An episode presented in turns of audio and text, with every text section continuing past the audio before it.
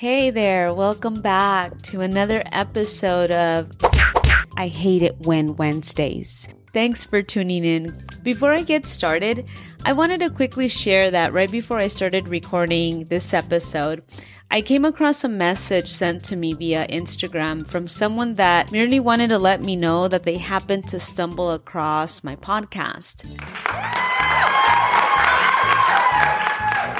See, I told you guys those algorithms work. Anyway, she just wanted to let me know that it happened right as she was deciding to make a career pivot into interpreting and that it gave her hope and the push she needed to continue her work in that direction. So I just want to say a couple of things. Number one, we did that.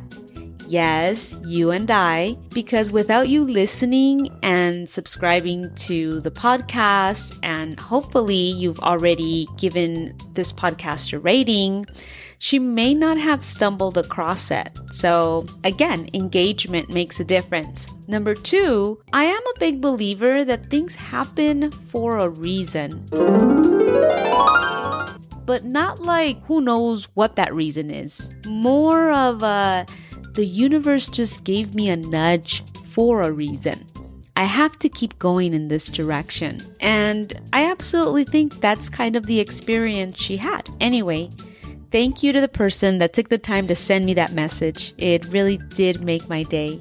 And speaking of sending messages, today's I hate it when moment belong to a couple of people that joined in on the conversation and shared their moments with me. So, Jenya Smirnova 13 on Instagram said, I hate it when I forget a simple word. And it's true. Those pesky little simple words trying to act sneaky and getting away when we mostly need them. My coworkers would tell you I'm always asking them for the simplest renditions.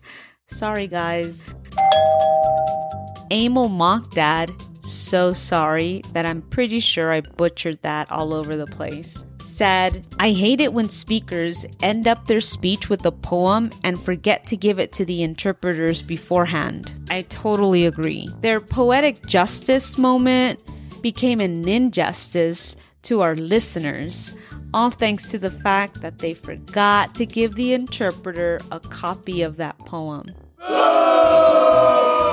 Tisk tisk. She also said, I hate it when speakers read their text so quickly, a text we don't get in the booth, of course, forgetting they are being interpreted. Yeah, it this isn't a disclaimer. There's no need for you to fit all your text and your verbiage in this 60 second window.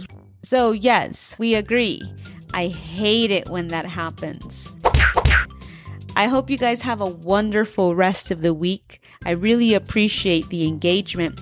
Don't forget to connect with me on social media or send me an email at hello at brandtheinterpreter.com. Feel free to drop me a message. Take care, guys. Till next time.